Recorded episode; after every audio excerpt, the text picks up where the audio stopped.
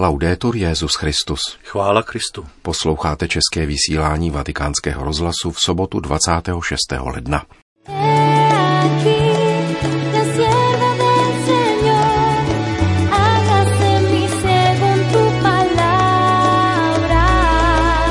S papežem Františkem na Světovém dní mládeže v Panamě.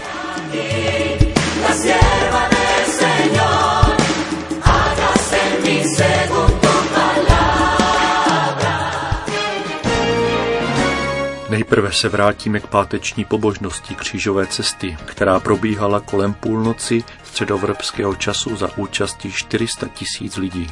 Sobotní program začal dopoledne v 9 hodin mší svatou, kterou v katedrále Panamského hlavního města sloužil Petrův nástupce pro tamnější kněze, řeholnice a členy církevních hnutí. Víc než 400 tisíc lidí se účastnilo pobožnosti křížové cesty, která je neodmyslitelnou součástí Světových dnů mládeže. Hodinu a půl trvající rozjímání nad jednotlivými zastaveními křížové cesty charakterizovala masová usebranost mladých účastníků, z nichž většinu tvořili panamci a vymluvně tak dokreslovala latinskoamerický temperament. Tichý oceán na jedné straně a nedaleké mrakodrapy na druhé dotvářely atmosféru vzniklou na nábřeží Sinta Costera při této podvečerní pobožnosti, kterou zakončil papež František čtvrthodinovou meditací, modlitbou, v níž Otci milosrdenství předložil bolesti, jimiž trpí dnešní svět a které vykoupil Spasitel světa. Señor, Padre de misericordia, Pane, Otče milosedenství, zde na Sinta Kostéra spolu s mnoha mladými z celého světa jsme doprovázeli tvého syna na cestě kříže, na cestě, kterou chtěl projít, aby nám ukázal, jak nás ty miluješ a jak ti záleží na našem životě. Ježíšova cesta na Kalvárii je cestou utrpení a samoty, která pokračuje i v našich dnech. On kráčí a trpí v mnoha tvářích trpících, uprostřed samolibé a znetečnující lhostejnosti naší společnosti, která stravuje sebe sama, opomíjí sebe sama v bolesti svých bratří. Také my, tvoji přátelé, pane, podléháme apatii a nečinnosti. Nejednou nás přemohl a ochromil konformismus. Bylo obtížné rozpoznat tě v bratru, který trpí. Odvrátili jsme zrak, abychom neviděli, utekli jsme do hluku, abychom neslyšeli, ucpali jsme si ústa, abychom nekřičeli. Stále stejné pokušení. Je snažší a výhodnější být přáteli v okamžiku vítězství a slávy, úspěchu a potlesku. Je snažší být na blízku tomu, kdo je považován za populárního a vítězného. Je snadné podlehnout kultuře šikany, obtěžování a zastrašování. Ty však si jiný, pane. Na kříži se stotožnil s každým utrpením, se všemi, kdo se cítí být zapomenutí. Ty jsi jiný, pane, protože si chtěl obejmout všechny ty, které často považujeme za nehodné obejmutí, pohlazení, požehnání a nebo ještě hůře, ani si nepovšimneme, že ho mají zapotřebí. Ty jsi jiný, pane. Ve svém kříži se připojuješ ke křížové cestě každého mladého člověka v každé jeho situaci, aby si proměnil v cestu vzkříšení. para transformarla en camino de resurrección. Rozjímal papež František na závěr pobožnosti křížové cesty na nábřeží Sinta Costera.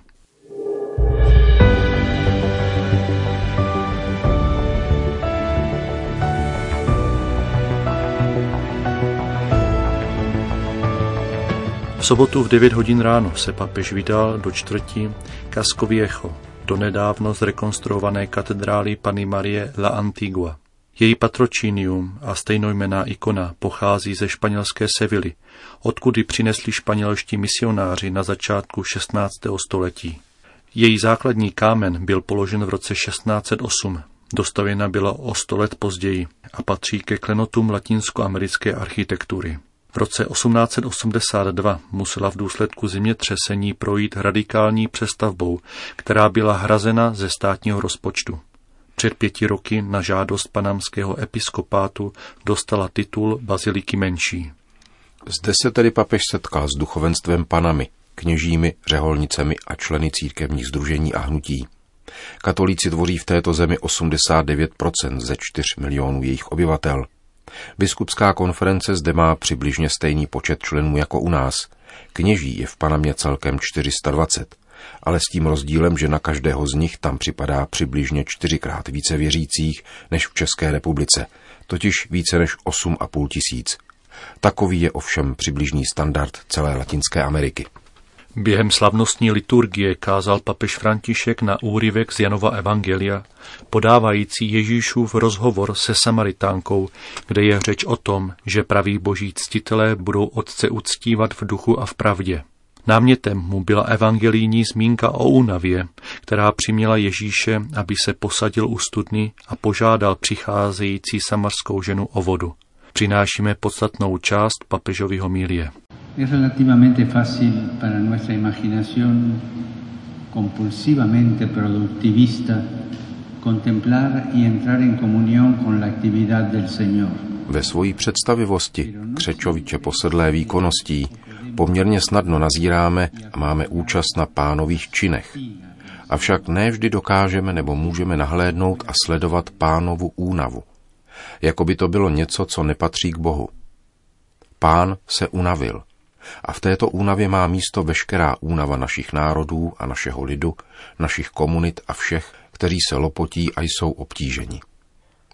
Příčiny a motivy, jež mohou vyvolat únavu z cesty u nás kněží, zasvěcených osob a členů laických združení, jsou rozmanité. Od dlouhé práce, která nám ponechává málo času na jídlo, odpočinek a komunitní život, až po otravné pracovní a citové situace, jež vedou k vyčerpání a vyprazňují srdce. Od prosté všední oddanosti až k tíživé rutině, jež postrádá chuť, uznání či podporu ve vyrovnávání se s každodenními nároky od zvykových i předvídatelně komplikovaných situací až ke stresujícím a skličujícím chvílím napětí. Je to celá škála břemen, které je třeba nést. Nebylo by možné obsáhnout všechny situace, které rozmělňují život zasvěcených osob, ale ve všech cítíme naléhavou potřebu najít studnu, která by utišila a zahnala žízeň a únavu z cesty. Všechny tiše volají po zastávce u této studny. Již nějaký čas a nezřídka se v našich komunitách objevuje subtilní druh únavy, která nemá co dočinění s tou pánovou. Jde o pokušení, které bychom mohli nazvat únavou z naděje. Únava zmíněná v Evangeliu se rodí na sklonku dne a je neúnosná tak intenzivně, že znemožňuje pokračování či pohled vpřed. Jako by se všechno stalo nejasné. Nemám na mysli onu zvláštní trýzeň srdce, které se na konci dne zdrceno prací ještě umí vděčně a zářivě usmát, nýbrž tu jinou únavu, která vzniká ve vztahu k budoucnosti, která vzniká ve vztahu k budoucnosti, kdy realita pohlavkuje a spochybňuje síly, zdroje i uskutečnitelnost poslání v tak proměnlivém a kolísavém světě. Je to ochromující únava, rodí se z pohledu vpřed a z bezradností nad tím, jak reagovat na intenzitu a neurčitost změn, jimiž jako společnost procházíme. Zdálo by se, že tyto změny nejenom znejistují způsoby našeho vyjadřování a nasazení, naše zvyky a postoje ke skutečnosti, ale v mnoha případech spochybňují samou uskutečnitelnost řeholního života v dnešním světě.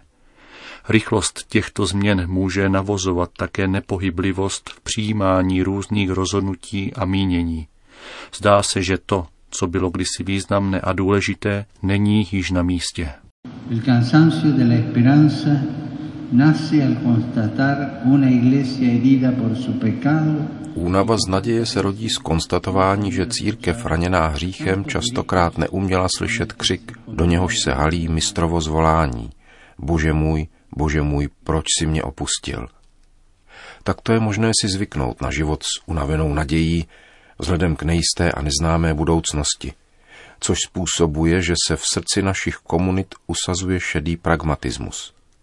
Zdá se, že všechno pokračuje normálně, ale ve skutečnosti je podrývána a boří se víra. Zklamání realitou, které nerozumíme, nebo o níž se domníváme, že už nedává prostor naší nabídce, poskytujeme útočiště jedné z nejhorších možných herezí naší doby, totiž myšlence, že v tomto vyvíjejícím se světě nemají už naše komunity co říct ani co dát. Pak se stane, že to, co se kdysi zrodilo, aby bylo solí a světlem světa, vyústí nabídkou té nejhorší vlastní verze. Únava z cesty přichází a je cítit. Ať už hod či nevhod, je dobré si troufnout a stejně jako mistr říci, dej mi napít. Stejně jako v případě Samaritánky chce i každý z nás hasit žízeň vodou nikoli v ledajakou, nýbrž tryskající do života věčného. Jako Samaritánka, která v sobě léta nosila děravé nádoby stroskotané lásky, víme, že našemu poslání nedodá prorockou sílu jen tak ledajaké slovo. Ne jakákoliv novinka, byť hodně lákavá, může utišit tuto žízeň.